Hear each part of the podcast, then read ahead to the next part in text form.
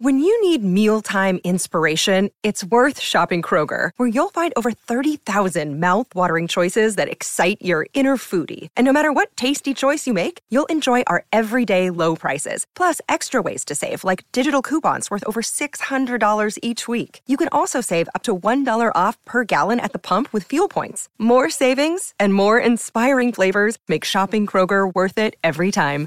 Kroger, fresh for everyone. Fuel restrictions apply.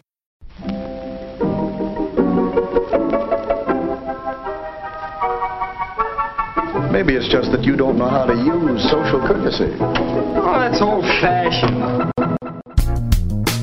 Watch how Lizzie Post and Dan Post Senning act as host and hostess. They know that courtesy means showing respect, thinking of the other person, real friendliness. Hello! And welcome to Awesome Etiquette, where we explore modern etiquette through the lens of consideration, respect, and honesty. On today's show, we take your questions on using the phrase no problem instead of you're welcome, inviting the wedding photographer to a post celebration dinner, people who ask for favors when you're not that close, and addressing someone who has multiple distinguished titles. For awesome etiquette sustaining members, our question of the week is about going back on an offer to host a baby shower due to COVID 19 surges. Plus, your most excellent feedback, etiquette salute, and a postscript on happiness and where to find it. All that's coming up. Awesome Etiquette comes to you from the studios of our home offices in Vermont and is proud to be produced by the Emily Post Institute. I'm Dan Post Senning. And I'm Lizzie Post. How's it going, cuz? Oh, it's going. It's a, it's a Wednesday, hump day, middle of the weekday. We got another podcast to record this afternoon. We've, I'm hoping we're going to find some salutes between now and Friday when the next one is to record. You forgot to mention it's minus five degrees. Is it minus five degrees where you are? It is not minus five degrees where I am, cuz that's probably why I didn't mention it. Oh. It's, hold on, it's coming 22 degrees and cloudy in Burlington right now. All right, so we're probably up from the minus five this morning. If you're at, if you're at, if you're at 22, there's no way I'm at minus five, but it feels yeah. that way. There you go. There you go. No, it is cold. It is January in Vermont. I'm a fan of looking outside and seeing all that snow, but I'm also not a fan of having to walk outside to do anything right now. I'll tell you that. You know, Lizzie Post, it's been so cold here that we haven't been taking the girls outside every day the way that we usually do. I feel like that just burst a bubble in the ideal Vermont life. Like, like, aren't we all supposed to go? Like, we're supposed to just bundle up and love it, right? Right? Right? and you tell yourself, you're like, we're all hearty and hale, and we've got you know the appropriate layers of outdoor clothing. But boy, the fire is so warm, and that moment when you come through the door and the temperature is, it's just it feels cozy all around you. It's yeah, hard to escape. You want to stay in that exactly. But there have been some, shall I call them etiquette side effects to this close quarters living that we've been doing? I don't know. You're asking it with a question. I want to. I want to hear more to give an answer. I'm bringing it up in our intro because it's an etiquette question that has emerged in my life in a, a, a present way almost every day, and it's something mm-hmm. we've touched on on the show, but it's new enough that I, I don't feel totally confident what I'm teaching my daughters. I feel like I'm making up etiquette as I go along. Here's the situation. We have figured like, out. Just with that setup, cuz I'm just gonna like, I'm like so curious as to what's coming next. well, okay, so me too, because what's coming next is that my daughters have learned how to ask things of Alexa. And in particular, they've figured out that we have a pretty comprehensive music library attached to that voice command. Alexa, would you please play say anything you want? And it started off when Anisha learned a song about gummy bears at her daycare and came home and asked Alexa to play the gummy bear song. I'm so sorry if there are any parents out there that haven't been exposed yet and are about to face this in their own lives, but Alexa knew what she was talking about, and we started listening to that a lot. And the first question that came up was how many times in a row is it okay to ask Alexa to play a song around other people? the the old the, yeah the to- toddlers like to put things on repeat. that was just the beginning because as the the list of things that each member of the family really likes has grown longer and longer, we now have a situation where both girls are interrupting each other's favorite songs to play their songs. To play their own. The control of the clicker is now the control of the voice command. And we'll forget that it's even there until Dada decides to listen to something that he maybe likes to listen to calmly in the background while making dinner. And just yeah. that action will inspire interest in the whole thing. And in they come and they're ready to go. So now we're having the discussion about so what's forget interrupting. about the calm thing you're listening to in the background during dinner. That's gone out the window at this point. or, or, or even whether we might let someone enjoy that for like a half hour while they're cooking dinner or something like that. Right, right, right who is in charge of Alexa? How many songs is okay? What does taking turns really mean? Is it okay for dad to shut off the microphone when he decides that he's going to exercise that control?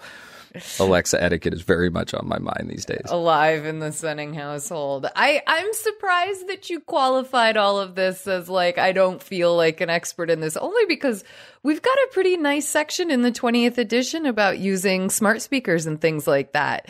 But I will say, I think we did talk about the issue of you don't just kind of like take control when someone's in the middle of listening to something. I think we mm-hmm. got that. But I do not think we covered the toddler version of things being on repeat and that kid influence that could, and, and adults will do it too with certain songs and things like that, I'm sure. But I don't think we covered that angle in the book. So maybe we'll have to get up a web article this week on uh, Alexa behaviors for, or smart speaker behaviors for family households. What's the difference between Alexa doing your homework and helping you with your homework? well, that's a whole different one. You're not even in that one yet. Don't let your kids grow up too fast in your mind there. she knows the answers to all the math problems. and you're right, cuz we, we did, and I'm glad we did, pay some attention, I think some good attention to voice command devices in the 20th edition. I think it's one of the areas where I think that we were thinking about it. I just didn't realize, frankly, all the permutations and how present it was going to be in my own life so quickly. I got to say, I'm still a big fan of my device, which arrived when they started being a sponsor for our podcast. And they are no longer, but I kept the device and I've really enjoyed having it. so much better than a clapper. well, cuz I could keep on posing questions and talking about my difficulties with Alexa, but I don't think we're going to solve all this during our intro. Probably not. And it might be worthwhile to get to some of our listener questions. I think we should. Let's do it. Awesome Etiquette gets support from Storyworth. There are some stories about your mom's life that you truly never get tired of hearing. From hilarious to heartfelt, tear jerking to plot twisting, Mom's retelling of the events always brings a bit of joy. Just in time for Mother's Day, we here at Awesome Etiquette found the perfect gift that can capture all of your mom's stories for your family forever. It's called Storyworth. Storyworth helps you preserve precious memories and stories from your mom or a mother figure in your life for years to come. Here's how it works each week, Storyworth emails your loved one a thought provoking question that you get to help pick. What was your first job? Who was your first crush?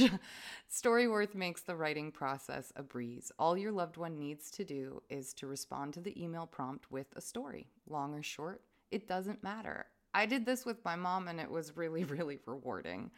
You'll be emailed a copy of your loved one's responses as they're submitted over the course of the year you'll get to enjoy their retelling of the stories. Some you probably already know, or maybe the ones that you're surprised by you haven't heard before. After that year of fun discovery and reminiscing, Storyworth compiles your loved one's stories and photos into a beautiful keepsake hardcover book that you'll be able to share and revisit for generations to come. You can even keep a copy of the book for yourself. Give all the moms in your life a unique, heartfelt gift that you all will cherish for years. Storyworth. Right now, save $10 on your first purchase when you go to storyworth.com slash manners. That's Storyworth, S-T-O-R-Y-W-O-R-T-H dot com slash manners. It's manners with an S to save $10 on your first purchase. And now back to our show.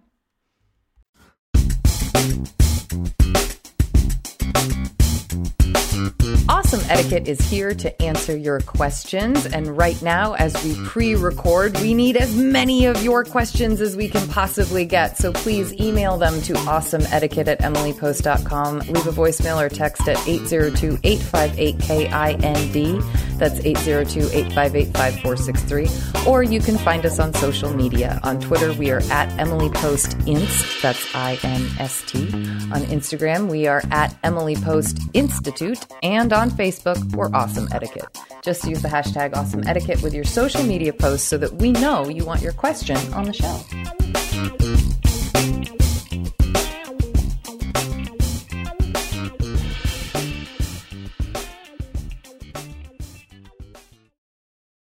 Our first question this week asks Is there a problem with no problem?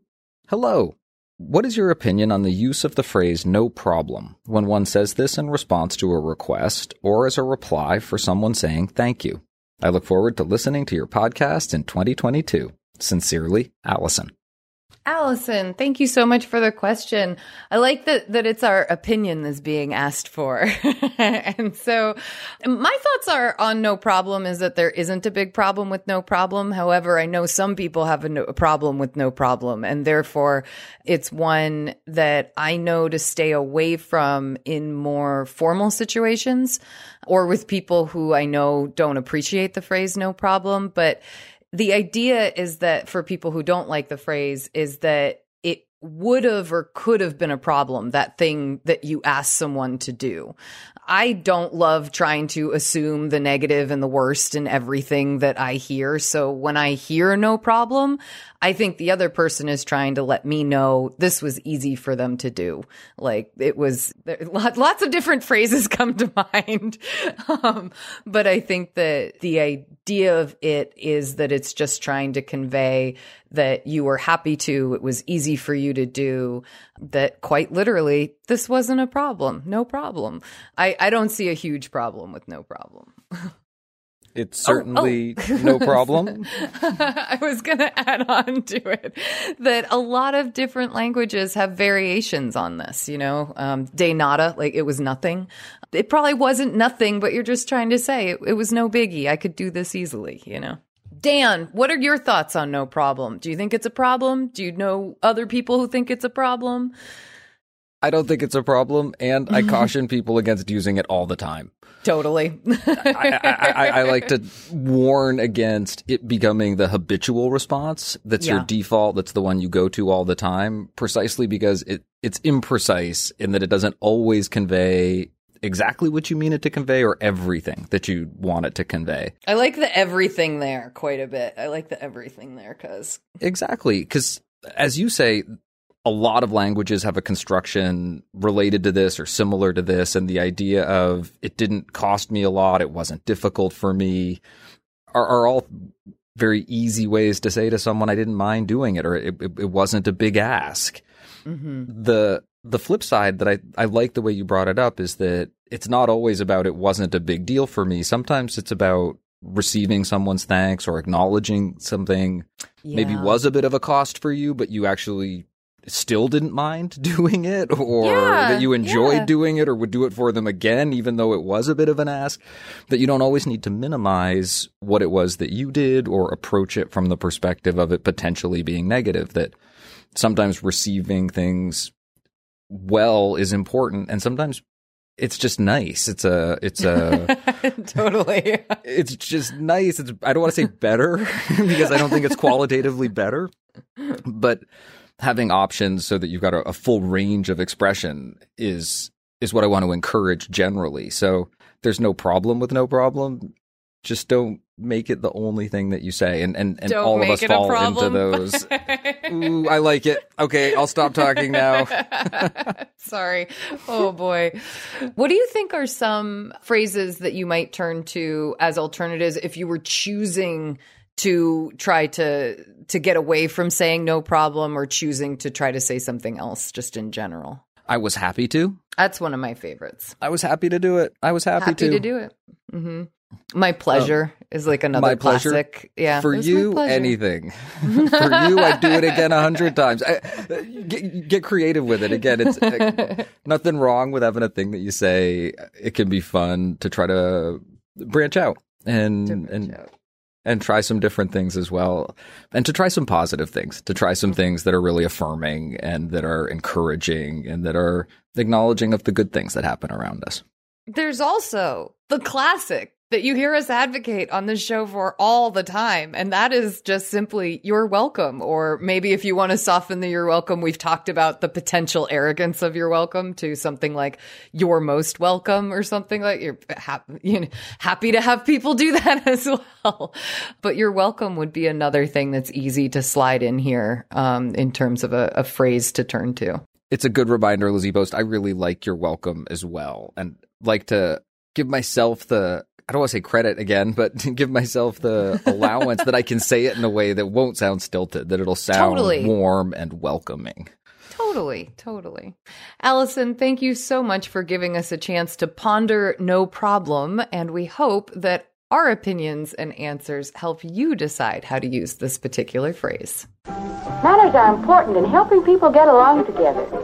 You'll never be happy with others until you learn to be considerate of them. I get along all right. Do you, Mickey? I wonder. Our next question is titled Rental Responsibilities. Hi, Lizzie and Dan. What's a good sample script to set boundaries in this particular situation?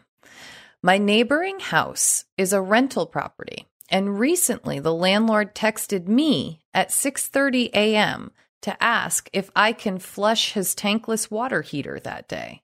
His last tenants just moved out, so he's putting in a bunch of maintenance work. He referenced his last tenants had told him, the landlord, that I had the tools to perform the flush. I'll ignore the 6:30 a.m. text which is super early and we're not that close where I would respond to a text from him at that hour. My concern is his presumption that I would maintain his water heater on his rental. I've helped other neighbors do this as a neighborly thing to do, but they actually live there. I feel it's another level for me to perform the same service on his for profit side hustle free of charge. In his text, he did not mention compensating me for my time or equipment or suggest he only wanted to borrow my tools. Side note, I'm not a contractor or anything, just a regular homeowner. What's the best way to say, maintaining your rental is your responsibility, and at most, I can point you in the right direction? Great work you guys put out each week. Keep it up. Kent. Kent, thank you so much for the question. The first thing I wrote in my show notes was, I'm feeling you here. totally. this is one of my least favorite um, feelings ever. And that's being the feeling of something of you. Worse. Like, feeling like you're being taken advantage of is what yes, I'm talking about. Even worse. Even worse. It's one of the reasons that I have such a hard time asking people to do things for me is that mm-hmm. I, I know how I feel about the feeling of feeling taken advantage of, and I dislike it so much. And I don't ever want to have anyone else feel that way about me or what I'm asking of them.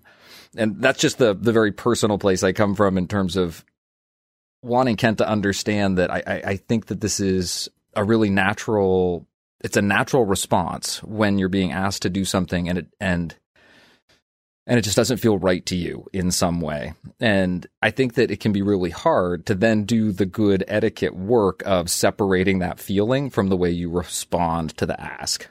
Mm-hmm. And in his question, Ken said, "I'm gonna I'm gonna put aside the fact that this text arrived at 6.30 in the morning. 6.30 in the morning. I know and, and, i want to take that fact and just wrap my hands around it and pull it right back into the conversation because i think it's important. And it's part of what creates the feeling of this person's not considering me in this equation. They're really just mm-hmm. thinking about themselves their own timeline their own needs. Mm-hmm. and I think that makes it harder to feel good about saying yes if you were on the, mm-hmm. the edge of it. I think it makes it easier to feel really bad about it if you wouldn't have said yes anyway. Mm-hmm. And I think it does provide some context for thinking about your response and, and whether or not you're going to cut someone the benefit of the doubt and ask more of yourself or whether you're going to say no. This feeling's coming from a genuine place in me. And a core tenet of good etiquette is sincerity and authenticity. Mm-hmm. And I've got to be true to myself. I've got to be true to the fact that I don't want to do this for this person for any number of good reasons. I see two in this question. Mm-hmm. And there's nothing obligating me to do it. I don't feel particularly compelled to do it. What mm-hmm. what is sincere here is declining the request. And I think that you do that and that you keep it simple. You you decline the request to do the thing that he's asking you to do in this moment. Mm-hmm. And if possible, I'm going to say to myself the longer conversation, the one about really setting boundaries about what it's okay for this particular neighbor to ask of you and what isn't, is one I would defer. I would maybe let my response to this be the first part of that communication. And if this type of request stops, then the person understood. They understood that they overstepped, that they're making an ask that isn't something you're likely to say yes to, and they're not going to count on it or continue to ask. And if they don't take that as the first part of that message and these types of requests continue, then I think it's really reasonable to have that slightly longer conversation where I would massage what it is Kent wants to communicate and look for a, a benevolent or kind way to communicate it. Dan, I'm going to offer a, a different perspective and come to the same solution. I love it. I have people ask favors of me a lot, and it, it's interesting that quite often my very first natural response is, is how can I help? In fact, to a point where I've had to call up Dan and be like, Hey, I'm being asked these favors of me and I want to help, but I don't want to help and I don't know how to deal with that. And, and you often give me a lot of good advice about setting boundaries. For me, where I come to the very same conclusion as you, that it is absolutely okay to deliver the sincere response of, I'm sorry, I won't, I won't be able to help you on this one, or sorry, I'm not the right person to turn to for this is legit because it doesn't sound to me like this is someone where there's some kind of back and forth that's happening between you. Like my neighbor and I, for instance, uh, feed each other's cats when each of us is away. And it's just as long as we are home and able to do it, it's a yes for both of us every single time. And there's a really easy back and forth when it then comes to asking other favors of each other there's a, a rapport and a history of favor doing. And here it seems like this is, you know, a, a, neighbor, not, this isn't one of the landlord's tenants. So they don't have a, a relationship like that. There's been no reference to compensation of any kind or really even a description of what you do want. Do you just want to borrow my stuff or do you want me to actually perform this act? Um, and I think, Dan, you made a really great point about how the consideration of Kent's time was not even considered for the ask because it came in via text message at 6.30 in the morning and you just can't guarantee that everybody puts their phone on do not disturb while they're asleep or something like that. So even though I tend to want to say yes to favors, especially ones where I have the capability and the tools to help somebody out in a moment, I too would look at this and say, you know, this is in in my head this is really your maintenance of your property that is your business, whether it's a side hustle or not, doesn't really matter to me. It's really not the space for me to be coming in and, and doing favors to make that work, especially in what does not sound like a relationship where there's, and I hate to put it like this so transactionally, but where there's some kind of benefit that Kent's getting from this particular landlord, you know? Um, and so different approach, but same results. You, you really are in good stead to say no and turn this down. And I gave a little bit of sample language, but I don't even think there's a whole lot of explanation other than no, sorry, I can't help you with that. Yeah. like that, that you need beyond this i mean do you do you like you talked about maybe saying this first and then having a bigger conversation if more requests are coming down the line and i think that's a smart way to divvy up the decline versus a larger conversation that may need to be had. But I, I really think this can be short and concise. And I think you could do it via text. No, sorry, can't do that for you.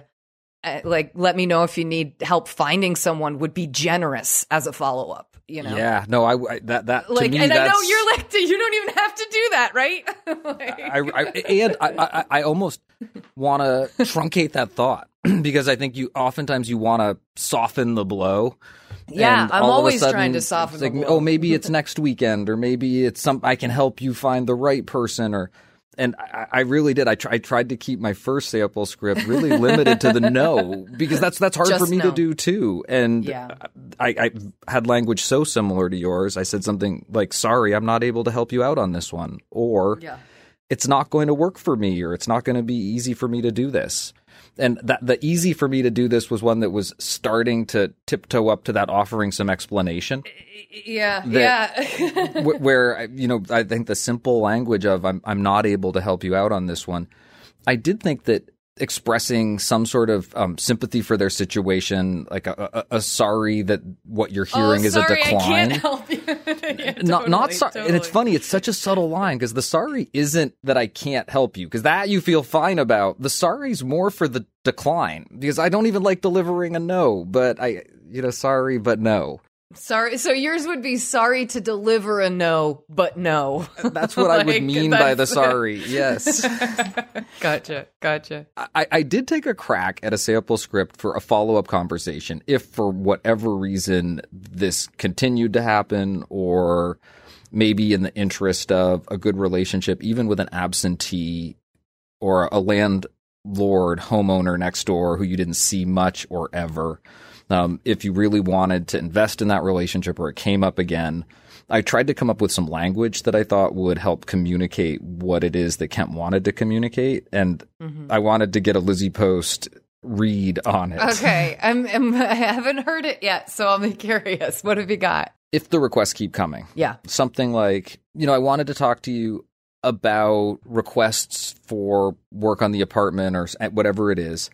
I'm happy to help out a neighbor in need, but my time is really precious to me. And without the direct link to my community, I have to say no for the sake of my own time and priorities. If you ever need help in an emergency, please feel free to give me a call, but it's probably best not to rely on me or count on me for help with general maintenance work.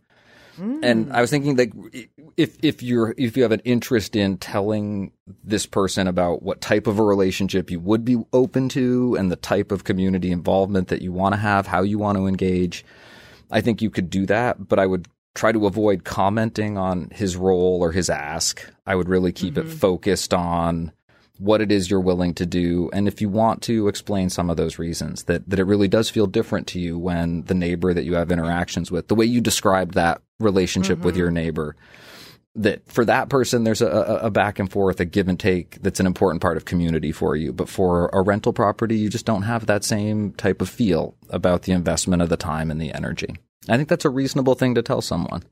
I think it's a reasonable thing to tell someone. I might ad- adjust the language that you've got I there a, a little would. bit, like the the with a direct link to my community, because technically this is the homeowner next door. He just doesn't live there. Yeah, and so this is someone who's a part of your community, and how he chooses to care for that home actually will impact you. Yep. Um, so I would probably stick to something that's a little cleaner and not bring up the part about community. The only way I might do it is say hey, I know that in the past, I've helped out some of your tenants in an emergency situation when something, you know, was wrong, if I could help them. And I'm still happy to do that directly with them. But I think for, for calls from the landlord, I would really either I would appreciate not getting them and I can recommend some people to you or I would appreciate that we set it up as actually a hired job, that sort of thing. And I think that could kind of help to distinguish that rather than the definition of who's a part of your community and yeah. who's not, which might feel more alienating. Um, but I think you're get like it got it got you there. You know, it got you to the place of saying. And I like I like the part of your sample script that I can see that says. I have to say no for the sake of my own time and priorities.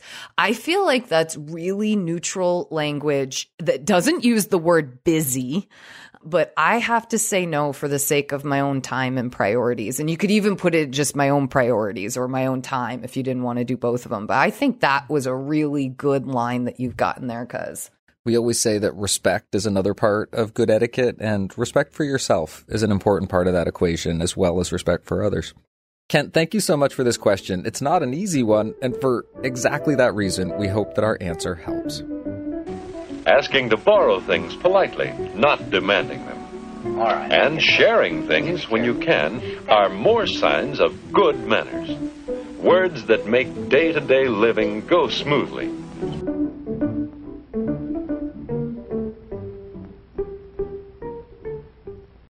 Our next question is about a half elopement. Hello, post cousins. Long time listener. My fiance and I have decided to do a half elopement for our wedding day, and we've come upon a topic we are not quite certain how to approach.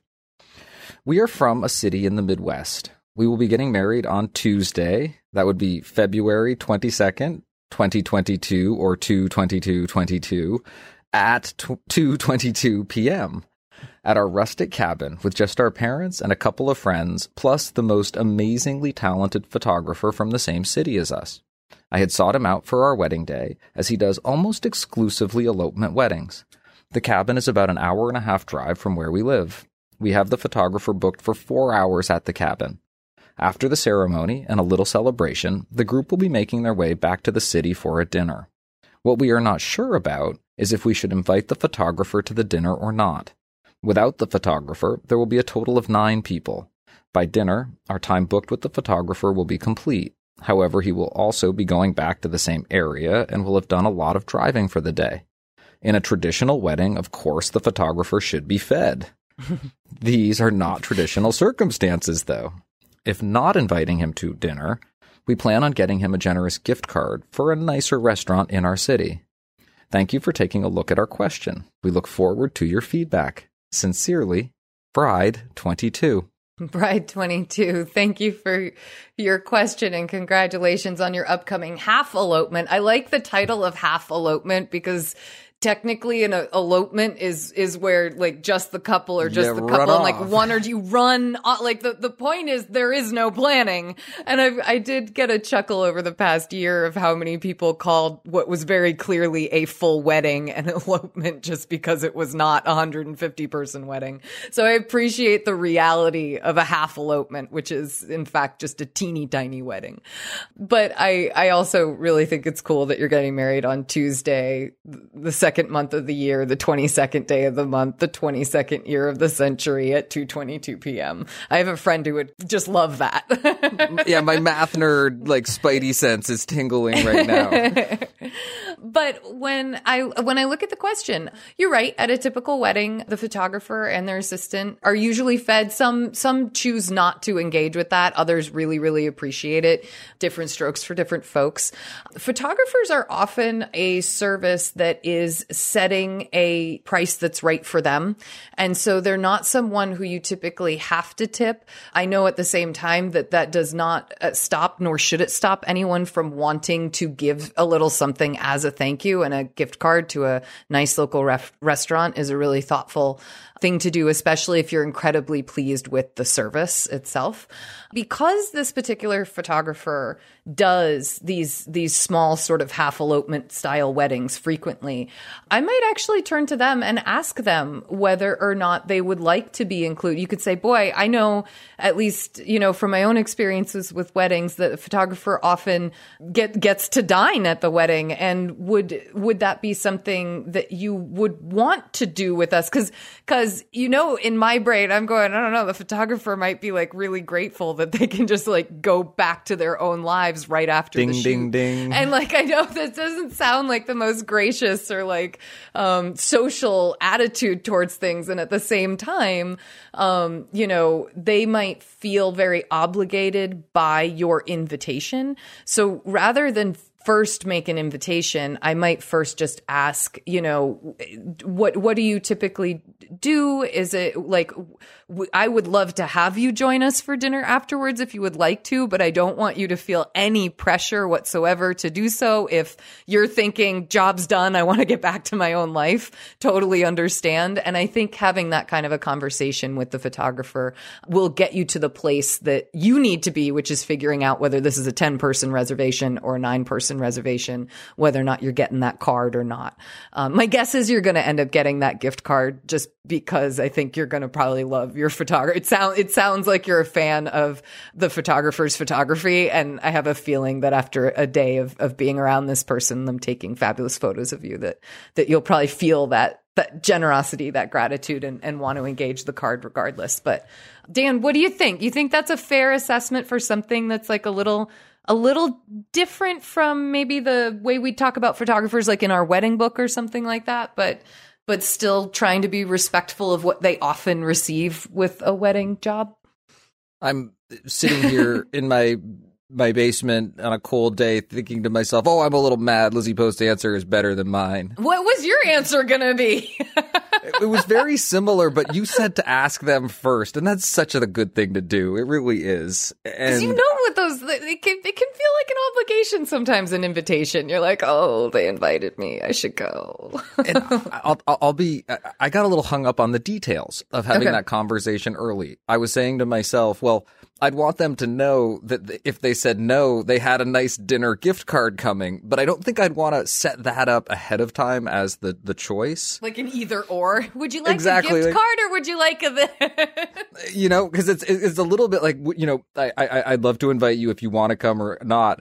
And if they're thinking to themselves, well, eh, yeah, but it's a really nice, I could get a really nice meal out of it, and these are nice people, I'd probably enjoy my time with them, but I'd want them to also know that on the other side of that card was the option for them to enjoy that really nice meal at that really nice restaurant, but maybe uh, by themselves or with someone of their choice or choosing. And I think it was that little detail that made me shy away from maybe asking them ahead of time. But I think it's there's so there's so much information you could glean from that conversation I brought you back.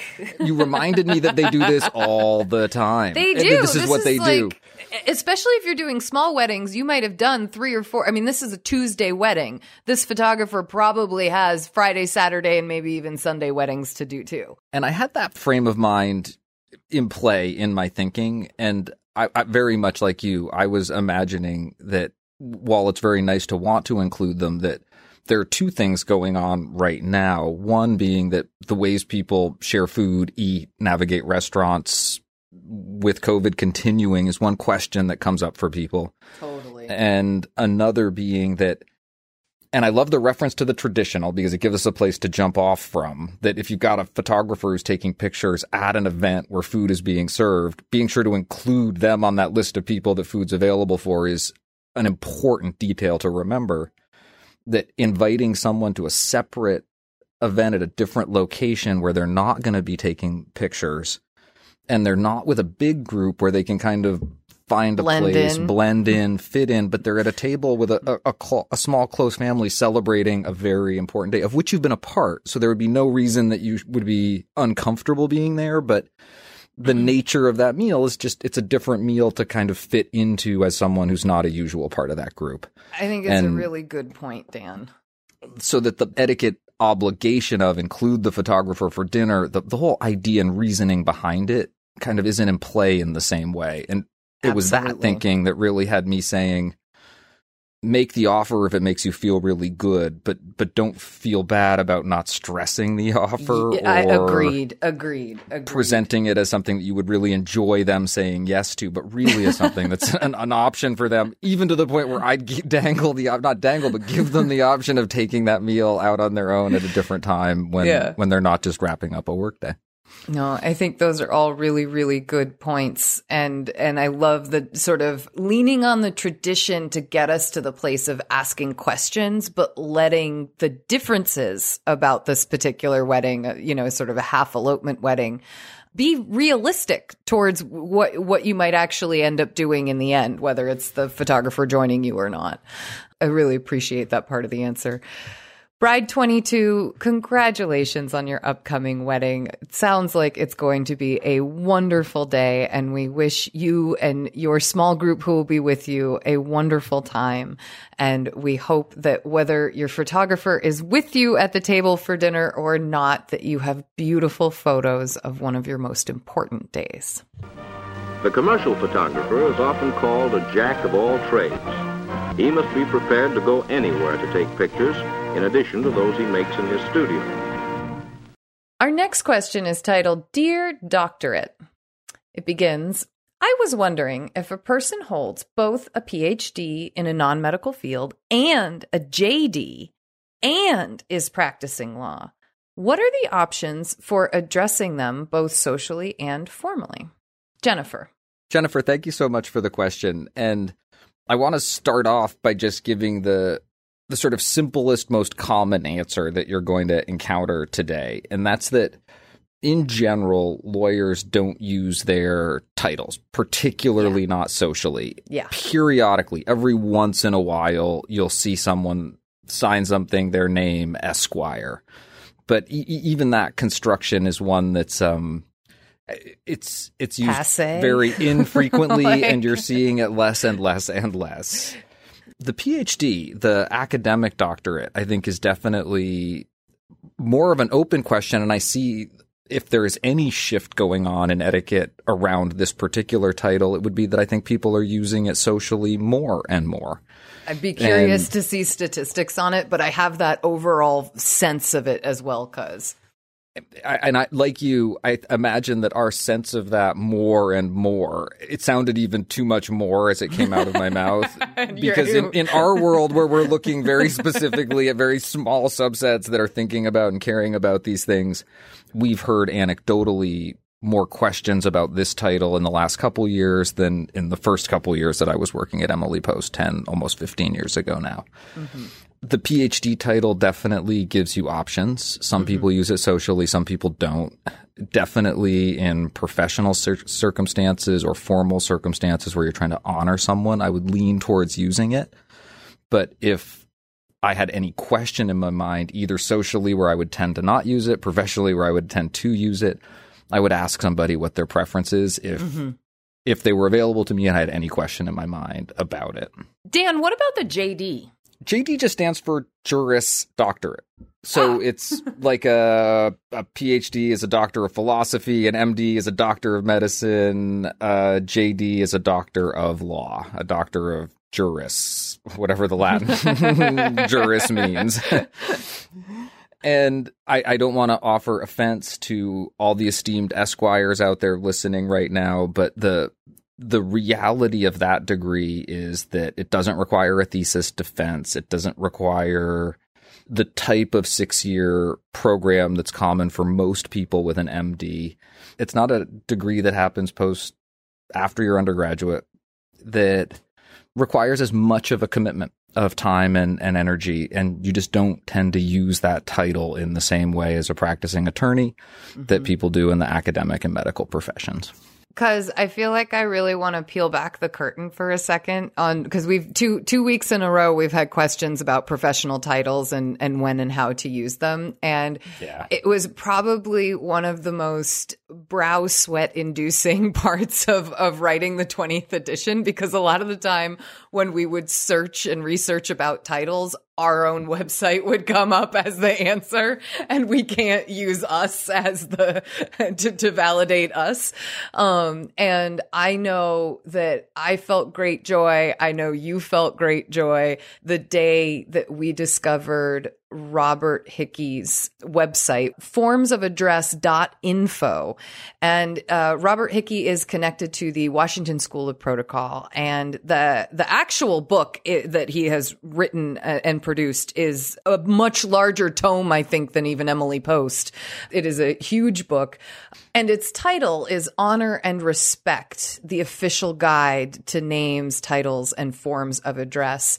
And it's a worthwhile book to have in your canon but also he has an absolutely fabulous website that allows you to search in great detail the different titles for military personnel, for religious leaders, for government officials. And it is, it is really a fabulous resource. So for those of you who are curious or really interested in the particular etiquette and protocol around professional titles as well as personal titles. Uh, Robert Hickey forms of address.info is a really fabulous, fabulous resource for you. Lizzie, thank you for bringing up Robert Hickey, and that is such a pleasant I surprise. Love Hickey. I, have got to jump in. I'll, I'll try not to repeat anything that you just said, but I would like to add that one thing in particular that I think you and I have both really um, enjoyed about him is that he answers questions about titles so clearly. Yes. The way he writes about them, I find myself understanding things that had eluded me for a long time. I, I, would know that we did it this way, but I wouldn't really understand why. And mm-hmm. a lot of his, he has, very, he has a lot of clarity in terms of the way he talks about titles and the way he presents them. And I think that that clarity of communication makes him easy to understand. And that's almost the the highest compliment I could pay to someone writing about titles and forms of address. Jennifer, we hope that this answers your question and gives you a place to turn to in the future for more questions about titles and when to use them both socially and formally. Thank you for your questions please send us updates or feedback on our answers to awesome etiquette at emilypost.com. You can leave us a voicemail or text at 802 858 KIND. That's 802 858 5463. You can also reach us on social media. On Twitter, we are at Emily Post Inst. On Instagram, we are at Emily Post Institute. And on Facebook, we are Awesome Etiquette. Just remember, use the hashtag Awesome Etiquette with your post so that we know you want your question on the show.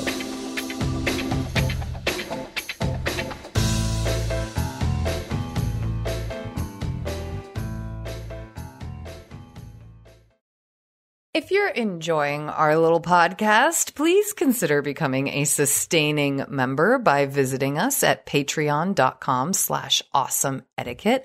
Memberships start at just a dollar a month and you will get an ads free version of the show and access to bonus questions and content. Plus, you will feel great knowing that you help keep awesome etiquette on the air. And to those of you who are already sustaining members, thank you so much for your support. It's time for our feedback segment where we hear from you about the questions we answer and the topics we cover. And today we have feedback from Diana on tipping hotel staff during COVID.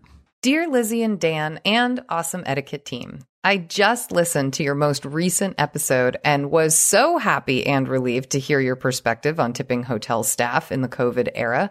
As it turns out, I just got back from a trip over the holidays where one hotel was operating under a business as usual model, whereas another hotel in a different city only had staff attend to the room upon request or after checkout. I felt great knowing that we, quote unquote, did the right thing, so to speak, which was to provide a small tip to the staff member who brought us an extra toothbrush our first night. A typical tip at the end of our stay at the first hotel as a thanks for the daily service, and then a more modest tip at the second hotel that didn't provide daily cleaning.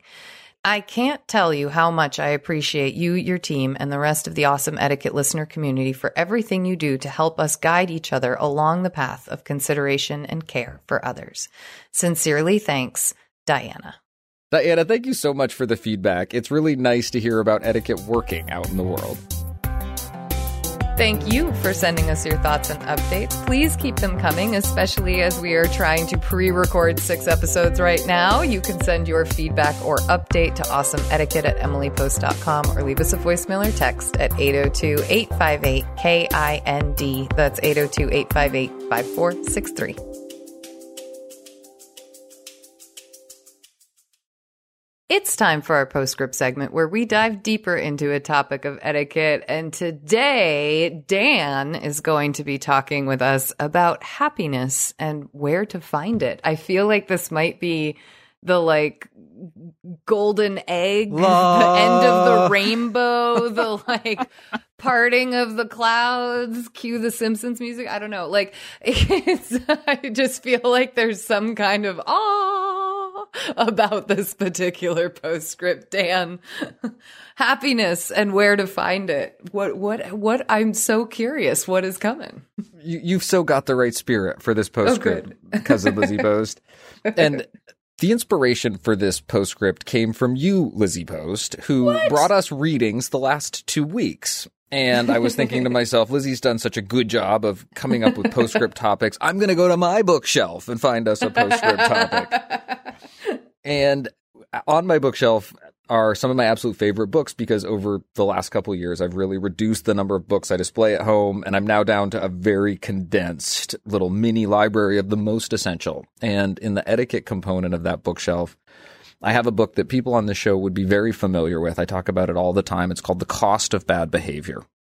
And it's some of the best research that's been done about how incivility and rudeness affect relationships, particularly in the work world. Well, on my bookshelf, that book is paired with a companion book that looks at the same topic, but from a very different angle. And it's a book called The Happiness Advantage. It's written by a man named Shawn Achor. And I, I hope I'm pronouncing that right. It's A C H O R. And the happiness advantage is for me the psychological other side of the coin to the cost of bad behavior. It's where I get to look at social relationships, particularly how they impact professionals, mm-hmm. but from the perspective of positivity and happiness as opposed to costs and negative impacts and of incivility behavior. and rudeness. yeah. So I don't lean on this book quite as much as I lean on the cost of bad behavior because it's not directed at the topic of incivility and rudeness in the same way, but Mm-hmm. It is um, very much connected to the work that we do at Emily Post in a number of ways. So to talk about that, I want to give people the the briefest synopsis of the book. The the inside the book jacket uh, condensation is that Shawn's thesis or the premise of the book is that for many people, the idea is that you achieve things in life or you do good things and that that brings you happiness. That happiness is the reward for good actions in life. And he wants to flip that idea, that equation around and talk to people about the possibility that your successful outcomes are often determined by how you approach something. And that by undertaking our lives and the things that we do in our lives with happiness as a, a, a core operational model that that's what leads to success, not the other way around. Success leads to happiness or professional achievement or financial rewards lead to happiness, but the other way around. That if you can cultivate happiness, it will lead to your success and other benefits that are that are tangible and real benefits in life. And a lot of the book he spends talking about that. But that raises the question in my mind well, if you can't find happiness by achieving things and doing good things, where do you find the happiness to then achieve and do good things? And he does talk about that as well. And that's where we find the world of etiquette starts to come into the happiness equation. I want to start us off with a reading from page 175, where he talks about investing in happiness and how you cultivate that happiness to begin with. Shawn begins One of the longest running psychological studies of all time, the Harvard Men's Study, followed 268 men from their entrance into college in the late 1930s all the way through the present day. From this wealth of data, scientists have been able to identify the life circumstances and personal characteristics that distinguished the happiest, fullest lives from the least successful ones. In the summer of 2009, George Vaillant, the psychologist who has directed this study for the last 40 years, told the Atlantic Monthly that he could sum up the findings in one word love. Full stop. Could it really be so simple?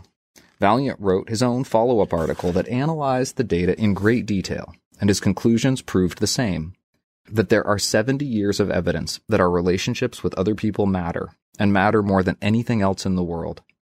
The study's findings have been duplicated time and again. In their book Happiness, psychologists Ed Diener and Robert Biswas-Diener review the massive amount of cross cultural research that has been conducted on happiness over the last few decades, and they conclude that, like food and air, we seem to need social relationships to thrive. That's because when we have a community of people we can count on spouse, family, friends, colleagues we multiply our emotional, intellectual, and physical resources. We bounce back from setbacks faster, accomplish more, and feel a greater sense of purpose. Furthermore, the effect on our happiness and therefore our ability to profit from that happiness is both immediate and long lasting. First, social interactions jolt us with positivity in the moment. Then each of these single connections strengthens a relationship over time, which raises our happiness baseline permanently. So when a colleague stops you in the hallway at work to say hello and ask about your day, the brief interaction actually sparks a continual upward spiral of happiness and its inherent rewards. Positive outliers already know this to be true. Indeed, it's what makes them positive outliers. In a study appropriately titled Very Happy People, researchers sought out the characteristics of the happiest 10% among us. Do they all live in warm climates? Are they all wealthy? Are they all physically fit? It turns out there was one and only one characteristic that distinguished the happiest 10% from everybody else the strength of their social relationships. Mm. My empirical study of well being among 1,600 Harvard undergraduates found a similar result. Social support was a far greater predictor of happiness than any other factor, more than GPA, family income, SAT scores, age, gender, or race. In fact, the correlation between social support and happiness was 0.7. This may not sound like a big number, but for researchers, it's huge. Most psychology findings are considered significant when they hit a 0.3. Oh, wow. The point is, the more social support you have, the happier you are. And as we know, the happier you are, the more advantages you accrue in nearly every domain of life.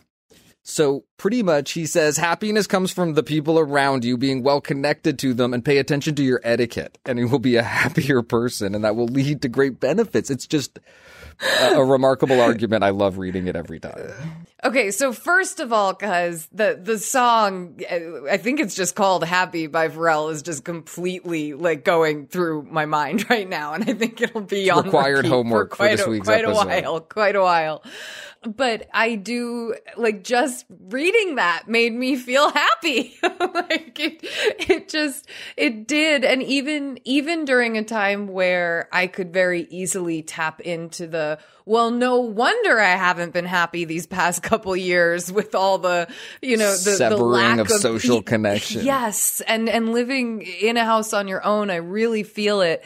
And even then, I've noticed what a huge difference this year has been in terms of outreach and connection versus last year.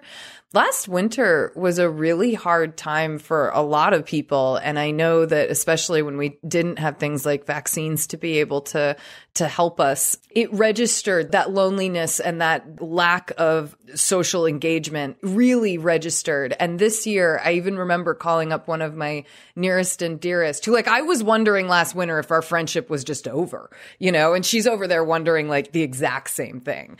And I just, I called her up and I said, you know, this year we're doing so much better already because we're in communication over the holidays. We weren't doing that last year, you know? You could feel the difference, or at least for me, I would say so palpably have I felt the difference of connection this year versus last year in my life. And it, it has, um, I've had people tell me, you, you seem happier, or you seem like you're doing really well. And, it it is it is 100% due to the fact that both I'm putting in more effort to those social connections and I've noticed other people being able to put them that effort in toward me. I I, I see more text messages, more outreach from friends coming into me than I did last year too, and and I've been trying to apply that going out the other direction. But it it did just listening to everything you said, it made me feel happy because I felt like yes, some of this is happening to me and coming back in my life. There's hope hope for my happiness, you know? Not to like get desperate about it, but no, there, there, there, are so many positive messages and takeaways when you start yeah. thinking about it a little bit differently. The idea that that happiness isn't something that's um, waiting out there for you that's on the other side of you performing in some way that it's not that it, that it's not something that's that's uh, achievement attainable Mm-hmm, that mm-hmm. it really that it really is something that's available to any of us at any time.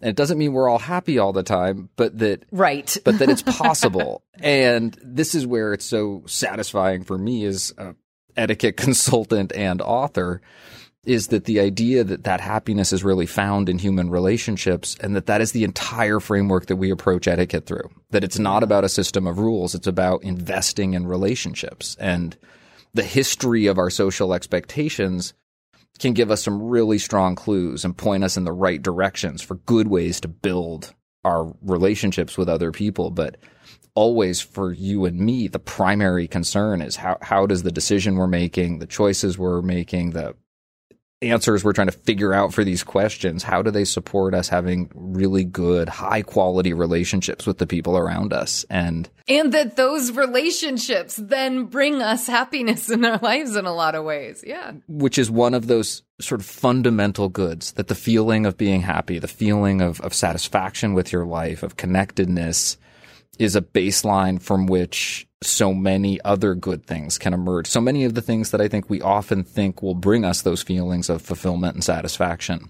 Because I feel like we often teach in our business etiquette seminars the sort of stress cycle of how, how stress leads to more rudeness, which leads to more stress, which can often lead to more rudeness. And I just actually put up an article on our website about breaking that particular cycle. But I love how the other version of that cycle is true too, which is that happiness often makes you feel like you want to engage or that you're getting benefits from engaging. And so you'll engage with others and that will likely, at least according to this study, bring in more happiness to your life. And I think that just makes you want to engage more. And so you can have sort of both the stress cycle and the happiness cycle. I think as, as powerful images to, to be thinking about, um, those loops that you can get into. And I love the idea of a loop that just feeds itself wonderfully as opposed to a loop that feeds itself with negativity. So I really, this, is a postscript is making me happy. well, it's the, the, the, other side of that etiquette coin. And, um, I, I will make a, a little post New Year's commitment to be sure that for, for every little tidbit I bring from the cost of bad behavior, I'll try to bring us a little tidbit from the happiness advantage as well. I love it. Well, if you are interested in reading The Happiness Advantage, we have a link to it up on our Patreon, and that is the public side of our Patreon. So even if you're not a sustaining member, you can still access the link and go check out this fabulous book there. Lizzie, thank you for posting that link. That'll be really helpful. I hope that anybody out there who's interested will feel good about taking a chance and giving it a read.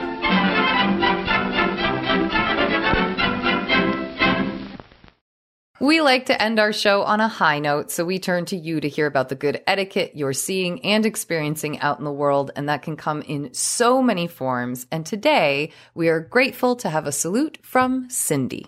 Dear awesome etiquette team, I think we are all tired of talking about this pandemic, but there is something positive that I have found in it. I want to say thank you to my husband John. For two years, we have been pretty much joined at the hip, and his patience and kindness during what could have been a very difficult time, instead made it okay. So a big thanks to John for making these two years special and as easy as they could be. Thank you so much for that salute. It is so nice to remember that all of us have people in our lives who we can appreciate and be thankful for. Speaking of being thankful, thank you, our wonderful audience, for listening today. And thank you to everyone who sent us something and everyone who supports us on Patreon. Please connect with us and share this show with your friends, family, coworkers, anybody that you like to share podcasts with in any way that you like to share podcasts. You can send us your next question, feedback, or salute by email to awesomeetiquette at emilypost.com. You can leave us a voicemail or text at 802 858 KIND. That's 802 858 5463. On Twitter, we are at Emily Post Inst. On Instagram, we are at Emily Post Institute. And on Facebook, we're Awesome Etiquette and the Emily Post Institute please consider becoming a sustaining member of the podcast by visiting us at patreon.com slash awesome etiquette, where you'll get an ads-free version of the show plus bonus content. You can also subscribe to the ads version of our show on Spotify or your favorite podcast app, and please consider leaving us a review. It helps our show ranking, which helps more people find awesome etiquette. Our show is edited by Chris Albertine and assistant produced by Bridget Dowd. Thanks, Chris, Thanks, and, Chris Bridget. and Bridget.